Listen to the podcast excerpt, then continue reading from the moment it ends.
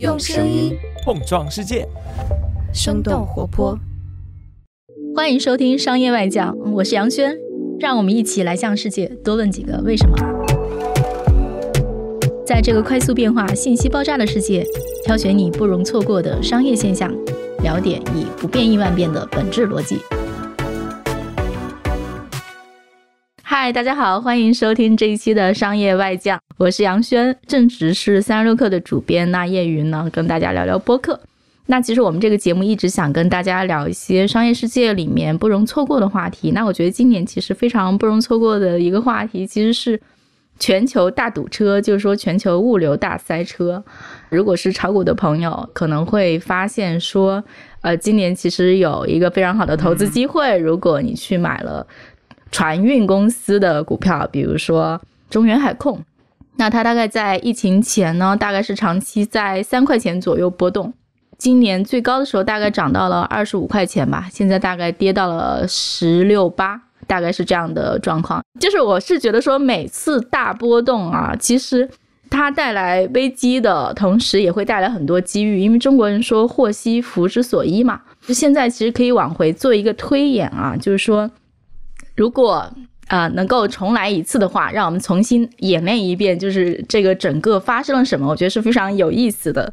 那这期呢，其实非常有幸请到了呃大观资本的 Richard，然后 Richard 在跨境这个领域就是看了很多年。感谢杨轩，商业外将的听众朋友们，大家好，我是大观资本的 Richard。首先，我们是友商串台一下，因为我也是生动活泼旗下另外一款节目。呃，到海外去和科技早知道的这个主播，呃，另外就是，其实在这个刚才杨轩讲到的这个话题里面，呃，我呢是一个出海投资人，所以我呢平时也生活在海外。在疫情之前，其实我的生活是频繁的来往于中国和海外不同的国家，但是在疫情之后呢，明显我们感觉到生活发生了很大的变化，不管是从个人的生活，还是从我们现在的工作。所以我们也有很多的不同的这个这个苦水要跟大家吐吧。最后就是说，其实供应链这个方向，其实是我们出海人所有出海人其实绕不开的一个话题啊。我们经常讲这个中国的优势出海，那一定有一个是大家会说，就是中国的供应链优势。那这个供应链优势里面，这个从上游的生产一直到下游的呃这个物流，还有甚至包括中国的最后一公里的配送啊，各个方面其实。我们都讲中国是远远的甩开全球的，但是我们今年其实，在全球化的这样的一个现实中间，突然发现，疫情之后，整个全球的供应链全部都乱套了，啊，包括中国的供应链，其实也受到了很大的压力。对，其实这个相当于是一个十年罕见的大波动。比如海运，大家可能之前都没有一个强烈的意识，说海运可能占了全球贸易这个运输能力大概九成吧，八九成。这个它的成本如果真的涨上去之后，它会对就是商品的售价产生很大的影响。还有包括像之前我跟 Richard 聊到说，其实因为你人在美国嘛，其实你能够明显的感受到说，哎，是不是很多货都买不到了？这可能是国内的群众们可能还不太熟悉的情况。其实这个我们看到各种新闻上面有各式各样不同的报道啊，但是我们在硅谷生活这边是有非常明确的这个感受的。其实从今年开始就已经有很多的超市，我们进去了以后，明显感觉到价格变贵了。啊，我看到很多的这个新闻也报道说，像 Costco 这样子的这个话题，这种大型的商超、大型的连锁，其实它都在不停的涨价。那么你可想而知，小型的这种商店，它的供应链其实受到了更大的冲击。我跑到一家日本的超市，这个嗓子不太好，去买龙角散，然后我就发现这个这个。跑了好几家日本超市，发现这好几家日本超市的这个货架上面都非常的乱，这个很多的货其实都短缺了。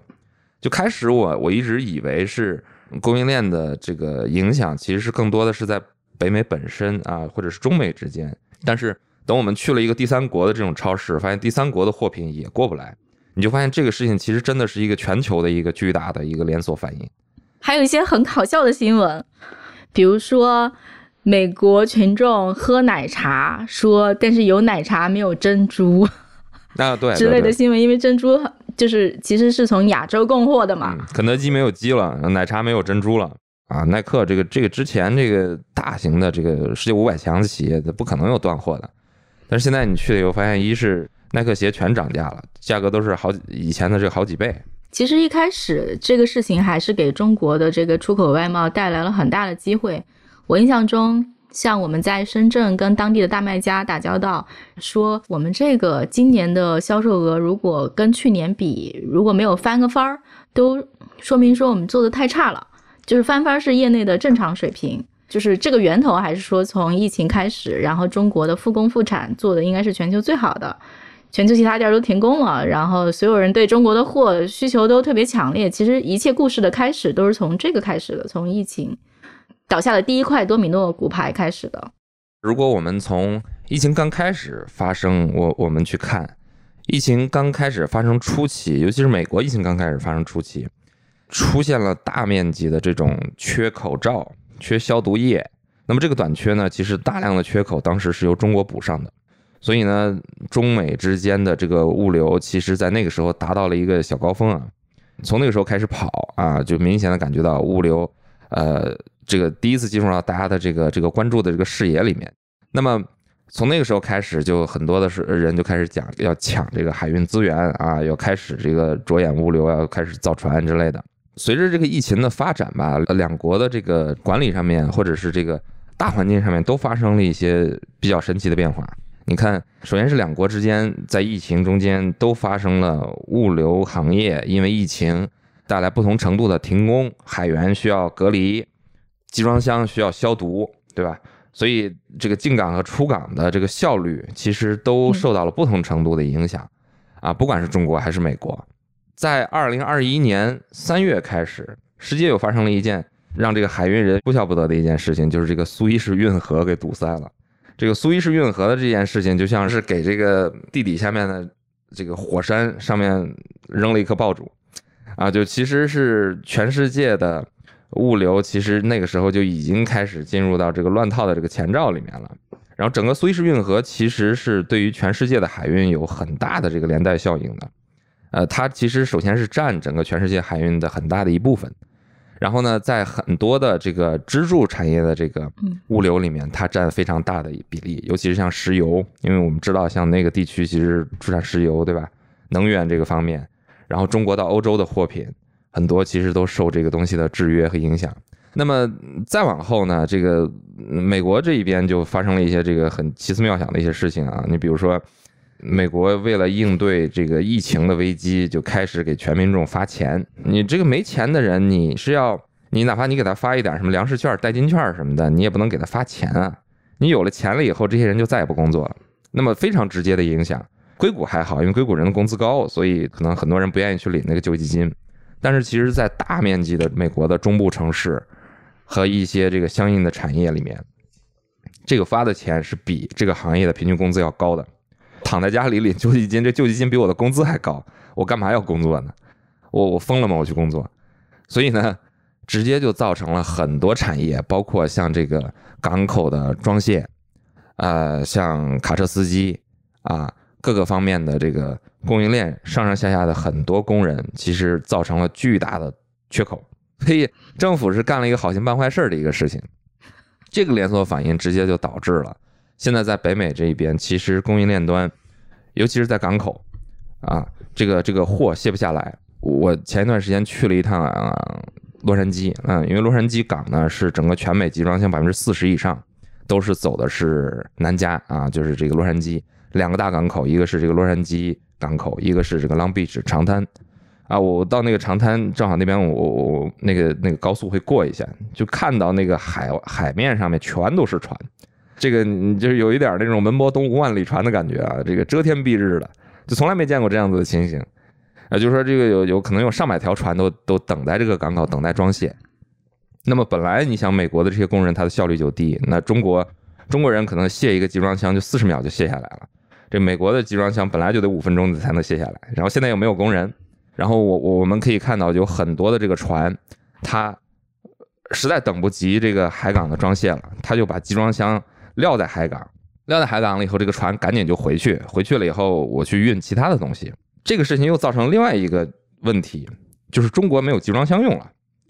就是因为集装箱全堆在美国的港口，一时半会儿又卸不掉。然后中国的这个零售和外贸出口其实是非常依赖这个空箱的，就是每年这个中国的各大港口的这个空箱是是中国做这个外贸出口的重要的一个这个运输的这个载体。结果现在这些空箱全部都被撂在美国了，中国没有箱子，中国是有货出不来。然后这些厂家呢，就像你你刚才说的，说这个这个去年其实非常乐观的，说今年这个订单收了很多，订单是收了很多，但是都运不出来。这个给他们也造成一个很大的影响，那就是说我生产了这么多以后，那么我可能运到港口发现出不来，我只能在港口找一个仓库啊存在里面。那么这个又是一个恶性循环。那存在港口的仓库，这个时间长了以后，你想这个仓库也爆仓了，然后这个货也压在那里，所以厂家现在回头呢又不敢去大面积的生产，现在都在都在下调它的这个销售期望，呃销产能。就是甚至像这种什么沃尔玛呀、耐克啊这种大型的全世界五百强的这种企业，都在不断的下调它的下一年的这个销售的预期，所以是非常尴尬的。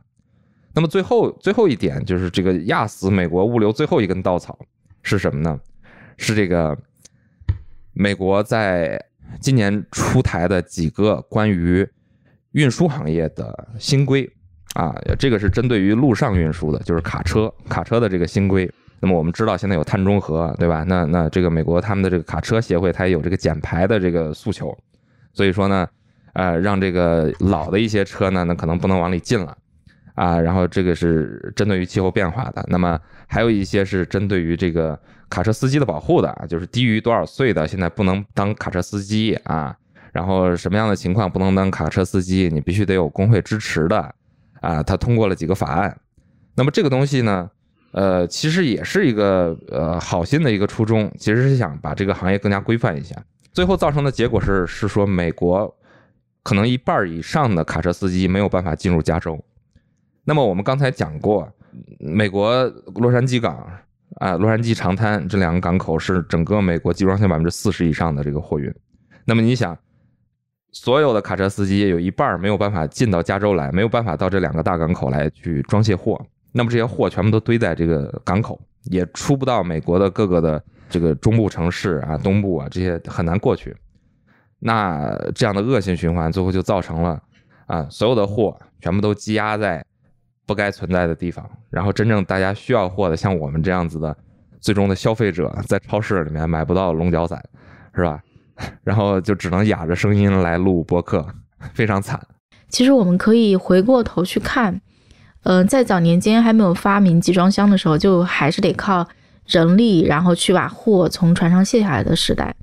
这个卸货这件事情，它占的时间，还有它占的整个的这个花掉的这个钱的成本，大概能够占到，就是它这个钱大概能够占到整个海运的大概五成，这是非常夸张的数字。就是说，我从那个陆地上把货装到船上。拢共就是两段加起来可能也就十公里吧，然后但是我在海上漂了几千几千几千里，然后这个花的钱是差不多的，呃，这就是说，呃，为什么就是码头这个环节其实是一个非常重要的环节，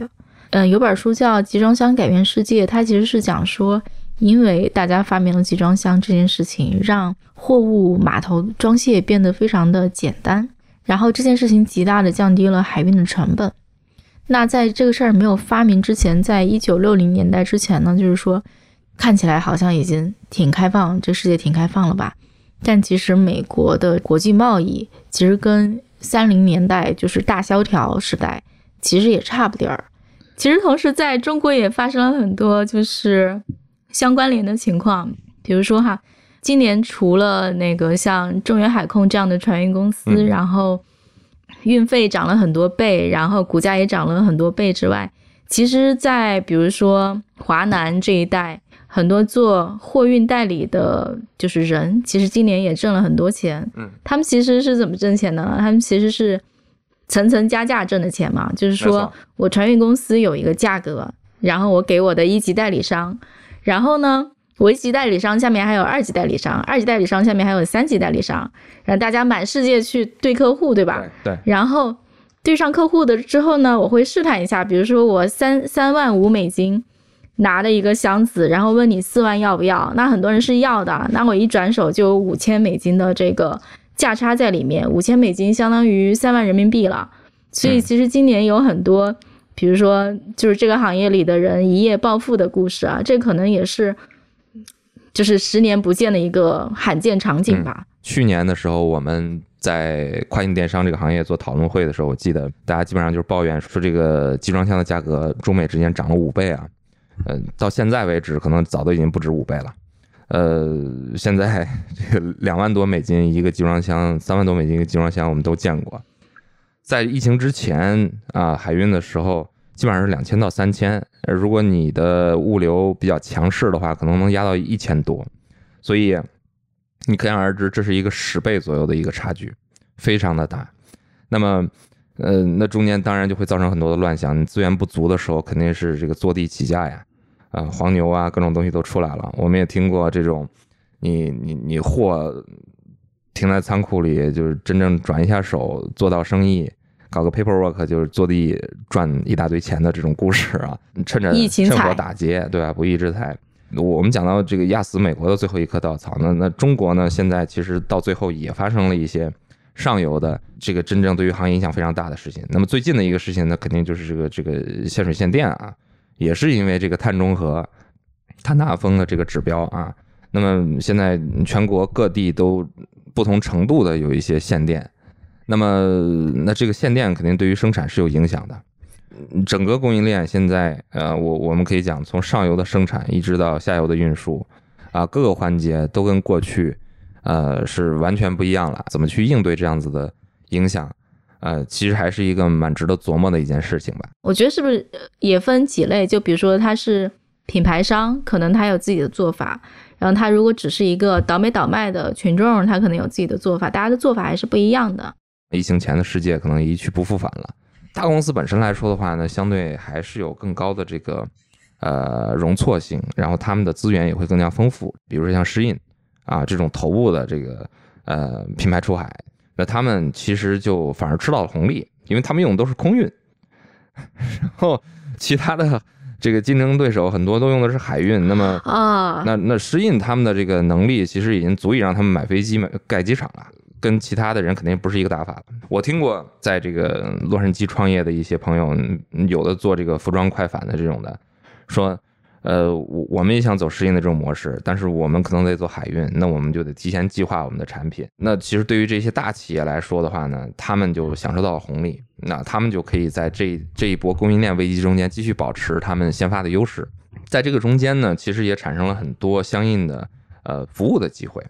那么比如说我们这个。呃，现在能看到很多的这种 POD 的公司，能不能解释一下什么叫 POD？我我打一比方，这个这个 POD 就是这个这个啊，Print on Demand，Product on Demand，是这个意思，就是按需生产啊，或者是这个呃，其实是比较比较快速反应啊，这个小单快返啊，这这个方向。之前跟一个 POD 的朋友聊嘛，我就说，我说呢，这个这个限水限电对于你们这个行业有没有什么影响啊？很多这个工厂生产其实因为限水限电，其实停了，停了以后，其实它呢这个生产排期受受到了一些影响。他说：“对我们 POD 来说，这个是一个利好的事情，或者是不太影响的一个事情。为什么呢？说我我们的这个这个工厂分布在全国各地不同的地方，啊，这个地方限电了，我那个地方没有限。他们说，甚至我们还有市区的工厂，市区不会限电，对吧？所以他们通过这样子的一套自己的这个管理系统，其实可以让很多下游买家他们的这种生产的需求更加的智能化，容错率更加高。”所以这也是一个这个在这一波里面其实发展比较快的一个行业。我们知道有好些企业其实融资融挺猛啊。然后另外呢，其实像很多的这个小公司啊，呃，这个供应链发生问题啊，供应链发生问题了以后，它送货送的非常慢。我们其实今年呃在北美这边有有几个感觉啊，就是呃像服装，呃像这个家具啊，家具送货非常的慢。我有朋友买这个家具等了半年可能才到。然后像一些这个北美要的什么高尔夫球杆啊，什么这些这些东西，这个一副高尔夫球杆可能要等两个月才能到。你这是打什么呢？都到冬天了，这个方方面面其实有很多的影响，很多都是小厂家。那么这些小厂家其实更担心的一件事情是什么呢？并不是说我的东西送不到用户的手上，而是害怕用户一直在等待的这个过程中间，他对于你产品的这个满意度，对于你品牌的满意度、品牌的形象。带来负面的影响啊，那么你突然这个用户在你这上面下了一个单，最后说两个月才能送到，那用户十有八九就是再也不在你这上面下单了，这个是大部分用户都会做的一个事情。小企业为了保证它的这个用户体验不被呃供应链影响，那他能做的事情呢？那现在目前几乎就是说，那我只能是标一个 sold out，我不给你供这个东西，所以这又造成了恶性循环。他就小企业他就是不敢卖，因为因为他不知道这个货什么时候能到，这有可能两个月，有可能四个月。如果说不能正常的交货，我还不如把我的这个用户体验保护的好一些。奥特的创始人他当时就给我讲，他说其实透明度是一个很重要的。他觉得如果要是说有一个工具能够把这个透明度在北美解决的更好，其实不光是说这个这个物流到哪儿啊，这个这个是一个比较简单的一个透明度，但是更多的时候其实就是给这个你的用户一个进度条。那么我们还跟一些其他的一些呃企业交流过啊，然后。大家都用不同的方式，那可能有的是通过这个呃海外仓啊，那有的是通过这个这个本土的供应链。举一个例子，比如说像 Miniso，Miniso 其实在这场疫情中间，因为它有很多的这个海外门店嘛，他们其实已经有大量的这个海外的供应链呃诞生了，就是本土采购啊，很多其实都已经是来自于呃像墨西哥啊，像北美的货来自于墨西哥，东南亚的货来自于这个东南亚。啊，这样子的一个这个配置，让大家的这个供应链其实进行了一轮新的洗牌，重新的整合，然后在每一个区域中间，呃，形成了一定相应的这个分型的这个分布。这个李善友教授讲的这个分型分布啊，那其实并不是说美国的供应链全部都要回在美国，那可能就是说我们在不同的区域啊，组建一套相同的这个供应链的这个整个的一套班子。那么我可能北美有一套，然后这个这个欧洲有一套，然后东南亚有一套。呃，之前全球的中心都是中国，这是毫无疑问的。但是现在可能就会形成多个中心，啊，这样子的话能保证整个全世界的这个不同国家它的这个供给不会受到太大的影响。这有点像那个中国某一年猪肉价格涨得特别猛是一回事儿，嗯，因为当时把那个就不让大家在各地自己养猪了，都弄到东北去养，结果就是运输上出了问题，然后也运不到。其他地方去，结果造成大面积缺猪肉。嗯，就是你刚刚讲的这个分型分布和那个，比如说我集中供应，然后发全球，对，挺像的。我觉得这个事儿，对，没错。大家这个化整为零的话呢，其实最大的一个好处是提高系统的容错率。而且就是除了你刚刚提到这个机会以外啊，其实今年呃有两个大领域其实都拿到了很多投资，其中一个就是说呃跨境物流的数字化。直到疫情造成了这个大混乱吧，就全球物流大混乱，我觉得在此之前其实都很少有人注意到说这个领域其实还挺落后的，还挺乱的。那么中国过去的供应链优势主要是在哪儿呢？是主要讲我们的生产的效率上面。那中国的人勤劳啊，这个努力，所以很多的这个工厂其实它的生产效率极其的高，加班啊，这个是这个是我们能看到的。但是这中间有没有浪费？有没有管理不合理的地方？这个我相信大家都能看到，物流这一块呢更是。那我们刚才讲到了数字化、透明化啊，要有一个进度条，对吧？其实，在更多的方面，就像你讲的，这个一个集装箱它能不能够智能的追踪、智能的管理，在整个的这个物流链路上面有多少地方值得去优化啊？不管是你通过技术的方式、AI 的方式，还是通过模式的方式、服务的方式。呃，我认为都是有很多的机会的。我们就能看到，其实很多去年在这个行业里面做事的一些，像一些 SaaS 企业、一些服务企业，其实募到了很多的钱。我就不举他们的例子了啊。对，就是这个大混乱给人给大家一个深刻的印象，就是说这个事儿还得好好管一管。而且除此之外，比如说哈，其实在这个大混乱里，像你刚其实提到说，大企业其实有机会的，就比如说他可能能够拿到。一手的船公司的资源，或者他自己有飞机，然后其实对中小卖家来讲，呃，我觉得应该是在这轮提价中，然后应该是最最痛苦的一群人，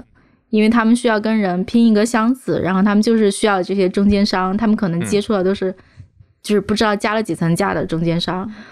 就是不确定性也非常高，然后价钱也非常贵，然后最后就像你讲的，他可能我压根就不生产了，其实。他们其实是有很强烈的这个需求的，就比如说我究竟能拿到什么样的货，嗯，然后能拿到什么样的运力，但是呢，可能一时半会儿吧，除非说直到这个行业的这个运力能够供给上，或者说整个平复下来，我觉得这个可能还需要花一点时间去等，因为我们整体去干，其实船公司是一个非常周期性的行业，就比如说我下定，然后订一条船，那个船从我下订单到生产出来，可能三年都过去了。没错，所以其实很多船运公司现在其实也不敢说我增更多去增加运力嘛，那个没有办法一时半会儿提上来的。等我下完这个订单，三年后，好家伙，疫情过去了，生意没了，那我下什么订单啊？嗯那就这样吧。所以这个运力也不可能短时间大幅上升。嗯 像中原海控，它大概在十年前吧，嗯好像就做过一次错误的预判。当时好像是他会认为说整个会有一个大爆发，然后下了很多订单，然后非常倒霉遇到了零八年金融危机。嗯然后这个需求一下就垮下来了，这公司就跌入了无底深渊，对吧？在深渊底部徘徊了十年。对这个印象，对所有的船公司都应该是印象非常深刻和惨痛的嗯，教训。都是梦魇，嗯，嗯，对，可能就是整个行业要缓过气儿来，这个要花的时间还不并不短。真的是因为，呃，就我们在看北美这一边，普遍对于物流，就是这个装卸工，我们刚才讲的装卸工啊、卡车司机啊，啊这一批路上的这个路由物流能够恢复正常的期望，基本上都是，呃，大家认为至少在二零二三年左右了。因为一是这个疫情一时半会儿不会结束，然后二是美国如果这些发钱啊啊这些经济刺激的呃政策如果不改变的话呢，那其实啊积重难返。然后随着呃这个碳中和也是现在给我们带来的生活的变化、生产的变化非常的多啊，这个其实影响到中美两国，大家都需要摸索在新的这个环境下面怎么去适应啊这样子的呃一个生产和生意的一个状态。我现在看到有很多的呃小品牌呢，那我只能说是我提前就计划呗。那我这个货可能四个月才能送到用户手上，那我就只能提前去计划，我先囤一些货啊，海外仓我先放一放啊。去年就是海外仓炒得很热，然后有一些品类，像家具品类啊，像这个五金品类啊，可能稍微好一点，我这个货不怕存啊，那我就多存一点呗。而且其实一个新的波动也在出现啊。我印象中是有一家非常大的那个全球性的船运公司，然后应该是在九月吧，然后调价，包括中国的公司也说说，哎呀，说我这个价钱那个可能要控制一下。嗯然后之后呢，其实就发生了一个连锁反应，因为我印象中，在就是这个价钱涨到最高的时候，其实大概涨到一公斤三十块钱。其实它就有点像，就是它这个三十块钱也是炒上去的，它其实有一个加杠杆的效应在。当它跌下来的时候呢，也会有一个就是恐慌在，它其实跌的也非常快。我印象中，其实好像是从三十块一公斤，嗯，跌到了十二块了。所以这就给我们这个呃智能化、数据化 提出了更高的要求啊。嗯，怎么能让这个整个行业的信息更透明？那你真的如果我们就想理想状态下，你如果能百分之百的预测五年以后的物流需求，那么我想很多船运企业他肯定心里都更有底儿。但是 somehow 这个事情是 可能是不太可能能做到的啊，我们只能这么说。而且这个事儿其实最后在中国境内，大家也会有所感受。比如说像我们，嗯、其实会探讨说，今年的双十一应该是历史上最悲观的，或者说最、嗯大家可能呃心情最低沉的一届双十一。其实并不是说，呃，真的大家都买烦了。我们去看那个薇娅李佳琦的预售，还是卖出了很多货。嗯、更多的是说塞车，不仅是说中国的东西运不出去，包括很多大宗商品呀、原料，它的那个原材料这一块运输也同样受到影响。那其实国内的话，也就是今年双十一，大家也都不愿意备太多货，然后做太多促销，所以整个对今年双十一的 GMV 的预期，大家都相对会悲观一点。对，这个最后一定是造成了一个全球的连锁反应，包括现在像苹果的生产，其实都受到了很大的影响。嗯，现在嗯苹果其实很多的这个供应链现在都在考虑转到印度，转到呃墨西哥啊，甚至是这个美国本土啊。之前大家都讨论过，但是我看转到印度是是他们已经在着手在做的事情啊。至于说这个成功与不成功，我相信中国的这个几条生产线，郑州、成都这几条生产线还是很重要的，对他们也是非常成熟的。那对于对于一个大企业来说的话呢，他们花了很多的功夫建立起来这样子的生产线，其实他们并不太希望去换。但是事实上，现在嗯整个的这个供应链其实逼着他们在在改自己过去的一些这个思维模式吧。而且是不是是不是有的人是这样？就比如说我遇到美国比较困难，那我可能去试试其他地方，其他地方可能就没有你刚刚讲的，美国像美国那样没有卸货工人，比如我可能运到中东，或者是运到非洲，可能都是还是可行的办法。包括好像很多其实很多人会通过走铁路或者走卡车，从通过陆运去运到欧洲。呃，但是你归根到底，海运肯定是全世界物流效率。不能说效率最高了，现在只能说是量最大的，所以这个方面很多东西还是不能代替。我还是很相信中国的供应链优势在未来会越来越大的，因为大家都在思考这件事情。我们有这么一波一直在思考中国供应链优势的创业者啊，那么一定我们未来中国继续能够保持我们的供应链优势啊。中国出海嘛，对，疫情总会过去的。嗯，当然，当然。好的呀，谢谢杨轩，也感谢商业外将的小伙伴们，谢谢 Richard，欢迎大家继续关注我们的节目啊！希望各位听众多给我们捧场。好的，谢谢 Richard，那我们就下期再见。另外，也欢迎大家加入商业外将的听众群，分享你对我们内容的看法，或者呢，非常非常希望能够获得你，